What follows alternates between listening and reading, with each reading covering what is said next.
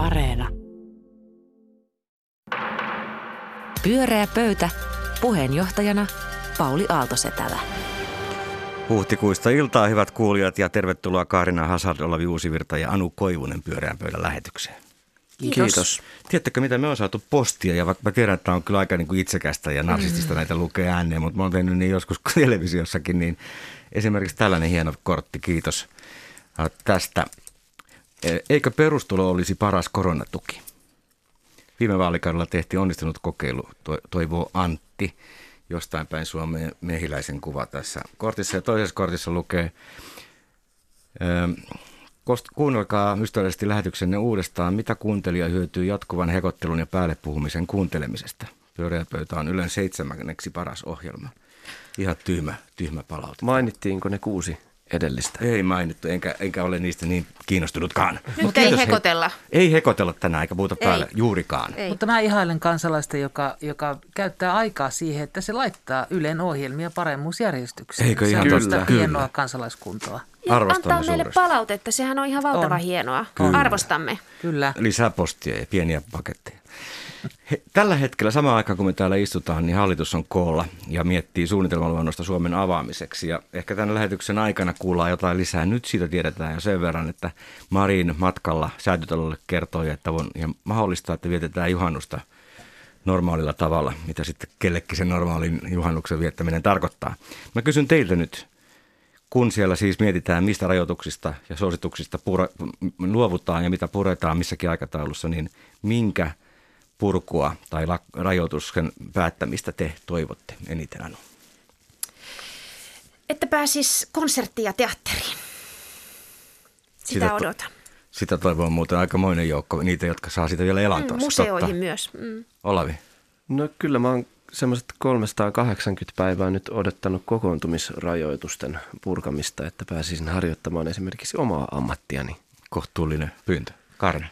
Tota, mä odotan siis jo sillä puoli aggressiivisesti sitä, että koulut avautuvat teineille. Mm. Se, että teinit eivät pääse kouluun, on, on mun mielestä sellainen, niin kuin, sellainen tota, rikos heidän kansalaisuuttaan kohtaan, että, tota, että nuorisolle oikeuksia. Kiitos. Erittäin hyvä. Mä odotan valmiuslain toimivaltuuksien päättymistä. En, en pidä siitä, että elämme poikkeusoloissa rauhan aikana. Sitten hei ihan muihin aiheisiin. Tästä taas muutama vinkki, että mä toivon, että joku niistä avustajista kirjoittaa ja kertoo mm. nämä pääministerille, niin asiat menee niin kuin nappiin. Kaarina, mikä on meidän ensimmäinen teema? No ensimmäinen teema on tällainen, Helsingin Sanomat uutisoi pari viikkoa sitten ö, suomalaisesta kielitaidosta, eli tarkemmin sanottuna ö, englannin ylivallasta kouluopetuksessa. Ja tuota, Mä jään miettimään sitä, että miten näin on käynyt, että silloin, silloin pahimpina 1800-luvun lopulla, kun, kun Suomea tahdottiin venäläistää ja, ja, tota, ja oli kova tämä myös tämä, tämä kielitaistelu, niin silloin me, me vastustimme tätä niin hirveän monilla kielillä, kävimme debattia monilla kielillä ja se oli ihan keskeistä meille, että, että me saamme, saamme pitää niin kuin eurooppalaiset sivistyskielet – pysyäksemme kansa, jollakin tavalla kansakuntana kansakuntien joukossa, niin miten näin on käynyt, että me ollaan vapaaehtoisesti luovutettu tämä kielitaitomme niin, että meillä oikeastaan on vain englanti ja koodaaminen, mitä, mitä niin kuin käsketään nykyään opettelemaan. Että tämän mukaan 20 vuotta sitten oli tota 43 prosenttia yläkoululaisista otti tota, niin kuin B2-kielen – ja vuonna 2017 enää 17 prosenttia. Ja sitten yli 12 000 ihmistä kirjoitti ö, lyhyen kielen vuonna 1997 ja sitten vuonna 2020 enää alle 2000 kirjoitti sen, että miten näin on käynyt ja miten kielistä on tullut niin epäseksikkäitä. Mä olin kyllä siis täysin pöyristynyt, kun mä näin noin samat lukemat että 20 vuotta sitten tosiaan niin kuin Ranskaa ja Saksaa niin kuin luki ja, ja kirjoitti ylioppilas kirjoituksissa niin kuin yli 10 000. Siis, eli se on mennyt 10 prosenttiin tässä. Miten se, miten se voi Ei voi kyllä vähätellä tätä se on, se on aivan uskomatonta, mutta ilmeisesti tässä on siis nämä uudistukset, mitä on tehty nimenomaan nyt 2000-luvulla. Ja aika, aika moni asiantuntija otti esiin tämän, tämän niin sanotun tämän pisteytys uudistuksen, missä siis valmistuva ylioppilas hakiessaan jatko-opiskeluun, niin, niin saa tietyn määrän pisteitä matematiikan laudaattorista ja eksimiasta ja magnasta ja sitten tietyn määrän pisteitä jonkun kielen tai reaaliaineen.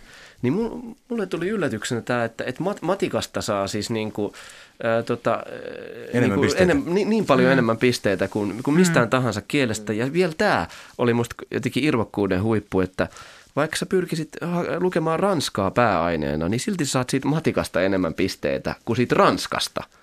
Et, mm. eihän tässä ole niinku järjen hiventä. Mm. Anu, miten tähän on tultu?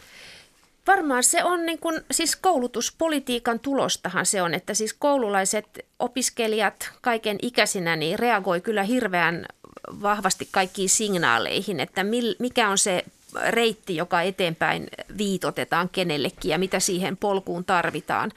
Että onhan se niin kuin Suomen, suomalaisen kieltenopetuksen historian lukeminenhan on tällaista niin kuin poliittisten visioiden siihen perehtymistä, että millaiseksi ajateltiin niin kuin hyvä kansalaisuus ja hyvä ihminen eri aikoina. Että, että vielä niin kuin maailmansotien välisenä aikana niin suomalaiset nuoret miehet ajateltiin, että klassisia kieliä pitää osata ja toisen maailmansodan jälkeen vaan tytöt pääsivät jotain niin rappeutunutta kuin englantia lukemaan tyttökouluissa. Ja, ja tavallaan, että se on niin kuin aika nuori ilmiö sitten se, että, että, että, että ikään kuin kaasutetaan pelkästään, pelkästään englannin kieleen. Et, et, et, et, vielä siis 70-luvulla, kun peruskoulua, peruskoulua visioitiin, niin ajatushan oli se, niin kuin, että kaikki opiskelisi kahta vierasta kieltä. Se oli niin kuin itsestäänselvä ajatus, että kaikille kaksi, ja sitä pidettiin niin kuin keskeisenä periaatteena. Mekin olemme sellaista koulua käyneet. Kyllä, ollaan mut, käyty. Mutta pari vuotta sitten ekaluokkalaiset alkoi opiskella kieltä, ja siinähän se suurin syy, että he osaa kuin englantia, on se, että harvalla kunnalla on siihen varaa. Hmm. Mutta kuka tämä matikan on sitten lobannut läpi tuolla? Mi- mi- miksi yhtäkkiä matikka on se? Elinkeinoelämä. Hmm. Siis että kyllähän siinä tulee se koulutuksen hyöty, että mikä on se keskeinen taito, joka muutetaan niin kuin kansalais, kansakunnan varallisuudeksi. Mutta se hyöty on ainoastaan niin kuin jotain, mitä voi mitata jossain niin kuin viivan niin. alle jäävänä, niin se on musta jotenkin Mut aika huolestuttavaa. elinkeinoelämä lobbaamaan suoraan niin kuin opetushallintoon? Kyllä. Kyllä, niin. kyllä. Siis tässä on ideana se, että, että tuot, tuotetaan, tuotetaan tota, niin täsmätyövoimaa siis työmarkkinoille ja se siitä, että ei ole mitään enää tämmöisiä kansalaisuuden idea, ideaaleja, mistä Anu mainitsi. Ja Mutta tota, ei yhteiskunta pelkillä insinööreillä elä. Mm, äh, no tämähän nyt kuitenkin olisi idea, että eläisi. Tota, ei ole. Tota, mä luin tänään sellaisen äh, hienon, hienon summauksen, tällainen tota, Kasvatuksen ja koulutuksen sosiaalisen oikeudenmukaisuuden ja tasa-arvon professori Kristiina Brunilla kirjoitti näin, että, tota, että, että kun mä etin sen täältä, että hetkinen, nyt mä hukkasin sen, että koulutuksen ja sivistyksen imperatiivista on siirretty oppimisen ja osaamisen imperatiiviin. Hmm. Ja tämä oli mun mielestä hienosti muotoiltu. Hmm. Että tämä, tämän mäkin hyvin tunnistan, että tämä on, tota, tämä on tapahtunut. Se, mikä oli niinku koomista, kun mä etsin hänen titteliä, kun se on noin pitkä ja hankala. Hmm. Ja mä laitoin Googleen niin kuin hakuehdoksi, että vain suomenkielisiltä sivuilta. Niin sieltä tuli toki Helsingin yliopiston sivu ja hänen nimensä, mutta tämä oli englanniksi. Tämäkin oli heti hmm. ensimmäisenä tuloksena englanniksi. Että tota, et, niin mä en tiedä siis onko teidän mielestä pitääkö tälle tehdä jotain vai saako tämä tavallaanhan se kielitaito, jos se on vain englannin varassa, niin sehän katoaa. Että englannista vaan tulee meidän toinen kieli, mutta ei varsinaista kielita, kielitaitoa niin, että me tajuttaisi jotain muista kielistä ja pyrittäisi niin. ymmärtämään jotain niiden kautta, niin sitähän ei sitten enää ole olemassa. Ja se kielen opiskelu, siitäkin on tullut tavallaan laskelmointia, että sitten sä mietit, että onko kannattavampaa itse asiassa niin hakeutua lukemaan japanin kieltä mm. tai kiinan kieltä. Mutta mut, kyllä mä ajattelen, että onhan se, siis kielten tarjontahan on keskeinen kysymys, et, ja siinä on kyse rahasta, että paljonko koulujärjestelmässä on rahaa et kyllä me viime kädessä siitä puhutaan, että minkä kokoisissa kunnissa on, niin kuin, mit, mitä kunnilla on vara järjestää, mitä ne tarjoaa oppilailleen, mikä se on se kieli. Siinähän on isoja eroja alueellisesti. Ja mä itse aina niin kuin kerron just sitä, että mä it, it, tota, opiskelin 80-luvulla Kemissä 25 000 asukasta rapiat niin kuin lukiossa, jossa saattoi lukea niin kuin, ä, latinaa D-kielenä lukiossa – Siis 25 000, eihän semmoisia enää, ei, ei semmoisia enää ole. Mutta mä väitän kyllä, että rahan lisäksi kysymys on myös ikään kuin puolensa vetävyydestä, että mikä katsotaan niin kuin tarpeelliseksi, mikä katsotaan tavoiteltavaksi. Että, että tota, et ei se, ole, niin kuin, se ei ole ihan pelkästään se raha, että mitä tarjotaan, vaan mihin pyritään, mikä on sellaista, tota mä haluan, tota mä haluan oppia. Että onko se niin kuin just koodaaminen vai onko se joku kieli. Että on siitäkin kysymys ilman muuta. Ja kielten opetteleminen ei kyllä tällä hetkellä ole mun mielestä kuuminta hottia. Mä luin siis tuota semmoista 2017 opetus- ja kulttuuriministeriön ö, ministeriön tilaamaa monikielisyysvahvuudeksi raporttia, jossa siis puhutaan Suomen kielivarannosta. Musta kielivaranto ja kielitaju on hirveän hienoja sanoja. Niin kyllä siellä ihan siis tilastoitiin sitä, että mitä on elinkeinoelämän tarpeet. Ja elinkeinoelämä tarvisi paljon enemmän kieliosaamista. Että tässä on kyllä nyt joku klappi. Niin sitten että- sen tähden mäkin vähän ihmettelen, tota, koska kyllä jos jotain liike-elämä tarvii, niin kielitaito. Onhan Tänään meillä aloitti siis- yksi uusi työntekijä, joka puhuu seitsemää kieltä. Hän ei ole alun perin suomalainen, mm, mutta Joo. seitsemää kieltä. Joo. Erittäin hyödyllinen Ja taito. on siitä ollut, miten Venäjää, Saksaa, Kiinaa tarvitaan Ihan totta, myöskin. kyllä. Joo, Joo, mutta, ja, sitten, niin. niin. Niin, ja samassa suhteessa on niin kuin sen ensimmäisen kotimaisen kielen ö, tota, osaaminen on heikentynyt. Ja, mm. ja tavallaan kyllä mä yhdistäisin tämän myös ylipäätään tämmöisen niin kuin sivistyksen arvostamiseen, että, että se on jollain tavalla, sit, sitä ei enää arvosteta samassa mm. määrin kuin, kuin aikaisemmin. Kaikilla kunnilla ei ole tuo rahaa, mutta Tampere on hieno esimerkki. Siellä on kaupungin strategiaankin kirjattu mm. kielenopetus ja kielet. Mutta, mutta toi on musta tärkeä pointti toi kysymys sivistyksestä, että ajatellaanko, että koulutus on pääoma, jolle pitää kasvaa arvoa, vai ajatellaanko, että se on niin kuin sivistys, sitä ei ajatella pääomana, vaan että se on jotakin, joku arvo sinänsä ikään kuin, että sitä ei ajatella sellaisena pääomana, joka pitää pystyä niin kasvamaan. Niin, että se vaan pääoman, päämäärä. logiikka, pääoman logiikka, mutta kyllähän tavallaan sitten, jos sen haluaa sillä ajatella, niin voi ajatella henkisenä pääomana.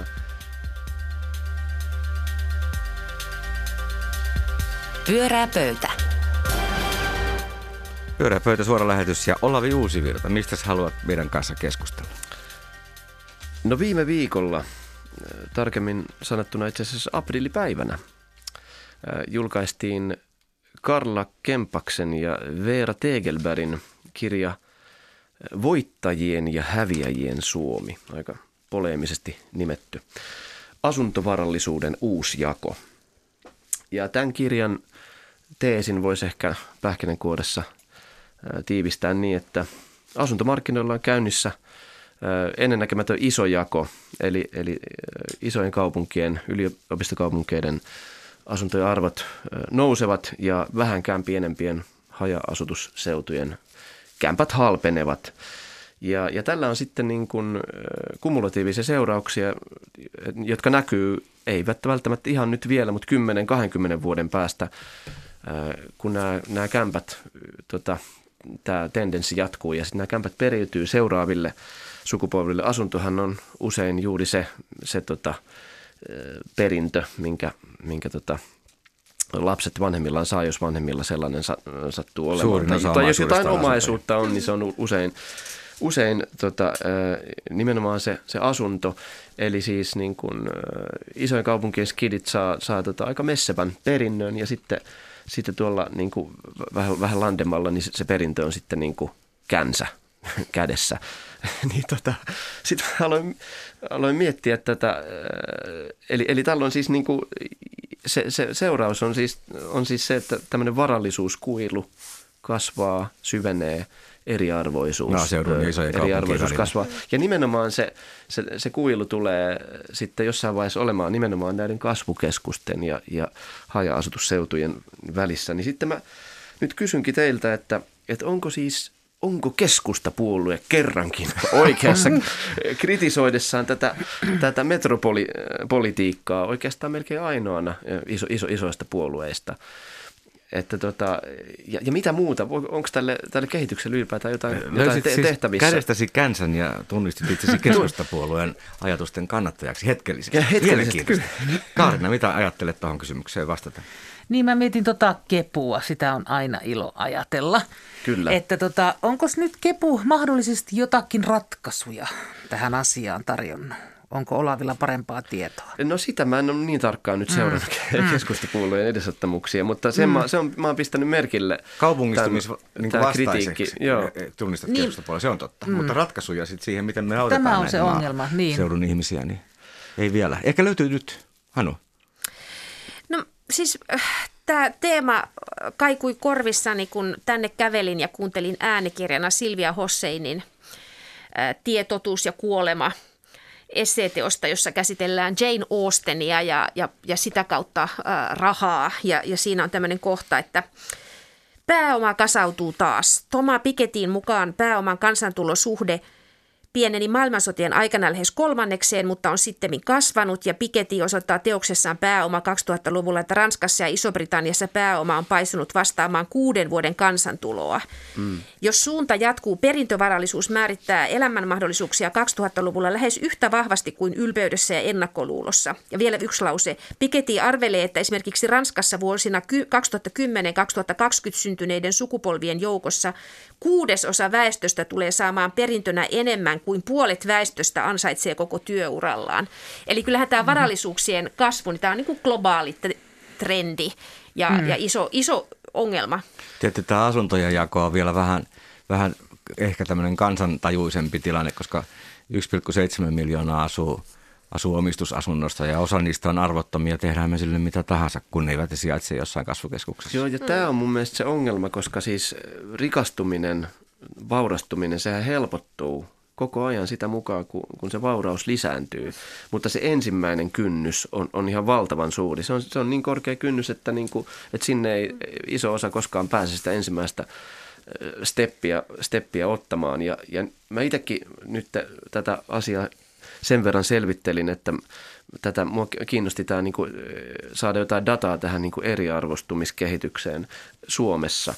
Ja tuota, alueellisesti. Ja, alueellisesti ja ei vaan ylipäätään niin kuin siis, jos, jos katsotaan kokonais, niin kuin pel, Suom, Suomea kokonaisuutena, niin, niin tota, sitten on tämmöinen Gini-käyrä, josta Kaarina tota, löys, mistä tämä Gini-käyrä tulee, mutta eli, eli tämän niminen tutkija on, on kehittänyt tämmöisen, tämmöisen barometrin, jota kutsutaan Gini-käyräksi, joka, joka tota, joka mittaa eri, eriarvoistumista, niin se on ollut 70-luvulla tota, ää, viimeksi yhtä korkealla kuin nyt. Että siihen väliin on osunut semmoinen 80- ja 90-lukujen kestävä, että eriarvoisuus on niin kuin näillä mittareilla. Nyt sä vähän eksyit siitä vähentynyt. maatalouden tilanteesta, mm. johon meidän piti keskustapuolelle keksiä jotain keinoja auttaa niitä arvon alennettuja Mutta asuntoja. mä ymmärrän kyllä Olavi huolen siitä, että kaiken kaikkiaan tämä eriarvoisuus lisääntyy. Tämä on yksi osa sitä, tämä, tämä tota, perintöasuntojen mm. ö, sijoittelu. Mutta se, että mikä olisi tosiaan, tota, mua ei niin kauheasti kiinnosta sellainen tota, täällä ihana maalla on tyyppinen niin kuin tunnelmointi, vaan mua kiinnostaisi ne keskustapuolueen ratkaisut tähän ongelmaan. Koska siis muualla kuin Helsingissä tai kasvukeskuksessa oltiin niin kauan kuin siellä oli teollisuutta, ihmiset ovat aina muuttaneet työn perässä, mm. niin ennenkin. Ja se on kyllä megatrendi, sitä on vaikea estää. Joo, miten sä, miten sä tota, luot ne tehtaat uudelleen? Tässä mielessä siihen ei jää kepulle käteen kuin pelkkä silkka, typerä nostalgia. Toinen on maatalous. Että tota, millä tavalla, eihän maatalous on, niin kuin, että sehän vaan, se on hyvin hierarkista toimintaa tavallaan ollut aikanaan, hyvin työvoimavaltaista, että siellä on ollut ne tilojen omistajat, sitten on ollut sekalainen sakki siinä, jota on tarvittu siihen mm. työhön. Se on kaikki koneellistunut. Sitä väkeä mm. ei enää tarvita siihen, vaikka olisi minkälaiset maatilat, sekään ei tuo sinne väkeä. Mm. Eli millä se väki sinne saadaan? Mun mielestä ei saada tunnelmoimalla suomalaista syysmaisemaa. Eikä pakolla no, eikä millään no, sellaisella niin. ohjauksella. No mä luulen, että yksi keino, millä, millä tota, mikä on näkynyt ehkä nyt tästä koronakriisin aikana, että, että tavallaan semmoista niin kuin vastamuuttoliikettä on jo alkanut tapahtua, että tota, että, että sä, sä saat täällä niin kuin yksi on sillä hinnalla, kun saat omakotitalon tuolla niin kuin sata kilsaa mm. tota, mihin suuntaan tahansa, niin, niin sitä, sitä on ehkä osattu myös arvostaa tavallaan sitä – se on kiinnostavaa nähdä, mitä oikeasti tapahtuu. Mm. Siitä on puhuttu niin, paljon. Mä pahoin pelkään, että se, se ei nyt, tapahdu. Et kyllähän se hinnoissa näkyy, jos toi olisi totta. Mm. Mökkien hinnat on nyt kasvanut. Niin. Ihmiset haluaa mm. mökkiin, ne ei ollut varaa. Joo. Mutta Mut on, niin, mutta onko toi totta, ja että sinne asuntohinnat 22 pinnaa vuodessa nousi. Mm. Niin, niin. näin. Että, joo, siis eihän vielä ei ole niin kuin mitään, mitään niin kuin realista mm. efektiä tällä. Mutta että siis yksi, hiljattain ymmärsin, että oli tehty joku kyselytutkimus, niin ne, jotka haluaa ikään kuin kakkosasunnon jostakin koronaturvallisesta paikasta, jossa on keskustapuolueen sanktioimana riittävä määrä rokotteita jaossa, niin tuota, ne ei kuitenkaan ole valmiita maksamaan kahteen paikkaan veroja. Eli ne haluaa infran kahteen paikkaan, mutta verot maksaisi vain yhteen paikkaan. Se on huono yhtälö kansantalouden kannalta. Onko nyt siis niin, että me, me tota, tilataan nyt kaikki keskustapuolueen aktiivit, jotka kuuntelette tätä pyörää pöytää, niin te voitte lähettää meille semmoisen postikortin, jonka me laitamme seinälle. Siinä voisi olla muutamalla Joo. ranskalaisella viivalla. Yes, ja jos siinä on tolkkua, me luemme sen kyllä lähetyksessä. Me luemme sen Mä toivon eri, erityisesti, että siinä ei lue sinä kelpaat, koska sen tyyppinen viesti ei mulle enää niin kuin keskustalta ikään kuin uppoa. Kiitos, Joo, mä tiedän, että mä kelpaan, mä en tarvitse sitä, mä tarvitsen ratkaisuja. Jos sä puhuu asian vierestä, niin Tom, Tommi Parkkosen otsikko Keskusta antaa koronarokotteita mieluummin Bulga- Bulgarialle kuin Pyörää pöytä. Pyörää pöytä suora lähetys ja odottelemme postikortteja, se on päivän teema. Anu, mikä on meidän viimeinen aihe tänään, mistä keskustelemme? No siis uusi mediagenre on syntynyt, oikeuskansleri Ovi Live. Erinomaista. Siis korona-uutisointihan on meille kansalaisille nyt tarjonnut vuoden ajan tällaista hallintotieteen ja juridiikan pakolliset yleisopinnot asiaa, halusimmepa tai emme, siis päivästä toiseen. Ja nyt tiistaina, siis eilen saavutettiin nyt jonkinlainen lakipiste, ha, ha, ha kun Ylen kautta saattoi seurata livenä oikeuskanslerin tiedotustilaisuutta, jossa hän kävi seikkaperäisesti läpi ää, tätä paljon keskustelua herättänyttä liikkumisrajoituslainsäädäntökokonaisuutta ja omaa rooliaan siinä. Hän oli siis jo aamulla julkaissut 22-sivuisen vastineen tai siis kilometrin mittaisen vastineen oikeuskansleri-viraston sivulla, jossa hän yksityiskohtaisesti vastaa siihen arvosteluun, jota hän oli oikeusoppineilta kollegoilta saanut. Siis ehkä aika moni on törmännyt tässä nyt mennä viikolla uutisiin tai kes- juttuihin siitä, että onko oikeuskanslerista tullut osa lainvalmistelua, onko oikeuskanslerista tullut osa hallituksen ikään kuin tällaista poliittista toimintaa, miksi oikeuskansleri ei pysäyttänyt tai estänyt tämän liikkumisrajoituslakiesityksen tekemistä. Tämän tyyppistä keskustelua on, on nyt sitten käyty. Ja nyt meillä on siis käsissämme todella tarkka ja yksityiskohtainen kuvaus siitä, mitä tässä valmistelussa tapahtui. Ja siitä käy ilmi, jos joka sen lukee sieltä oikeuskanslerin virastosta, että että valtioneuvoston jäsenet ja virkamiehet ja oikeuskansleri niin yötä myöten ö, parin tunnin välein viestii, tarkastaa, valmistaa, korjaa esityksiä ja, ja tuota, se on niin kuin aika draamallista luettavaa. Mun kysymys teille on se, että miten te reagoitte ikään kuin tällaiseen täysin poikkeukselliseen viranomaisen avoimuuteen? Siis täysin häkellyttävän poikkeukselliseen avoimuuteen, valmiuteen kohdata kritiikki, kertoa, perustella. Herättääkö se teissä luottamusta vai tuleeko teille sellainen olo, että Herra Jumala, mitä sekoilua? Nyt puhuu oikeuskansleri, se on hyvä otsikko. No, tota, no sanotaanko nyt näin, että tämähän oli niin kuin tervetullutta ja yllättävää kaikin puolin. Et onhan, mutta siis samalla kuitenkin on sillä, sillä tavalla, että, tota, että mm, valitettavasti katsoin myös ö, tota, oikeuskansleri eilistä esiintymistä ö, Ylellä – ja tota, tulee sellainen niin kuin tunnelma sellainen kansalaisena siitä, että ikään kuin tämä, tämä kommunikointi ei vieläkään tässäkään vaiheessa saavuttaisi varsinaisesti kansalaista, vaan me puhuttaisiin niin kuin byrokraattisista ja lakiteknisistä ja vastuu, vastuuasioista siis ikään kuin vieläkin poliitikkojen ja, ja virkamiesten kesken.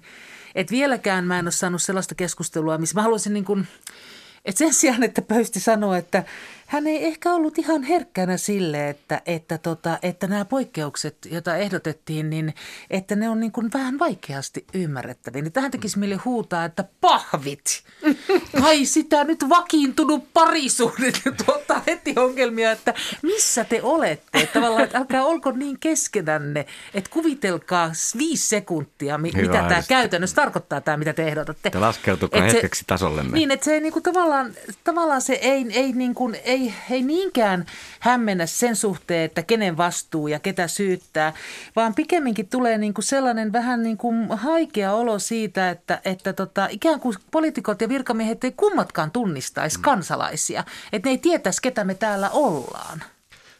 Mun mielestä hyvä ja, ja tota, tämmöinen hedelmällinen puoli tässä, tässä keskustelussa on ollut se, että, että tota, tämän uutisoinnin ja, ja ulostulon myötä me tiedetään nyt Eikö mitä totta? ihmettä se oikeuskansleri oikein tekee, koska, koska mä, mun täytyy myöntää, että mulle se on aina ollut semmoinen niin kuin, että selvitys oikeuskanslerille. Että nyt pitää lähettää selvitys oikeuskanslerille. Eihän se hyvältä kuulosta Ja kyllä, että nyt- jos on tutkittava. Jotenkin pahalta se jotenkin se oikeuskansleri, joka on vähän niin kuin semmoinen... Pyöveli. Yl, yl, yl, vähän niin kuin semmoinen pyöveli, semmoinen, joka sitten tota, niin kuin päättää, että tota, Mm. et, et, niin kuin, yleensä se päättää, että saako joku kenkää tai jotain tämmöistä. Mutta nyt se silloin oma pää pölkyllä, niin se, se on tota...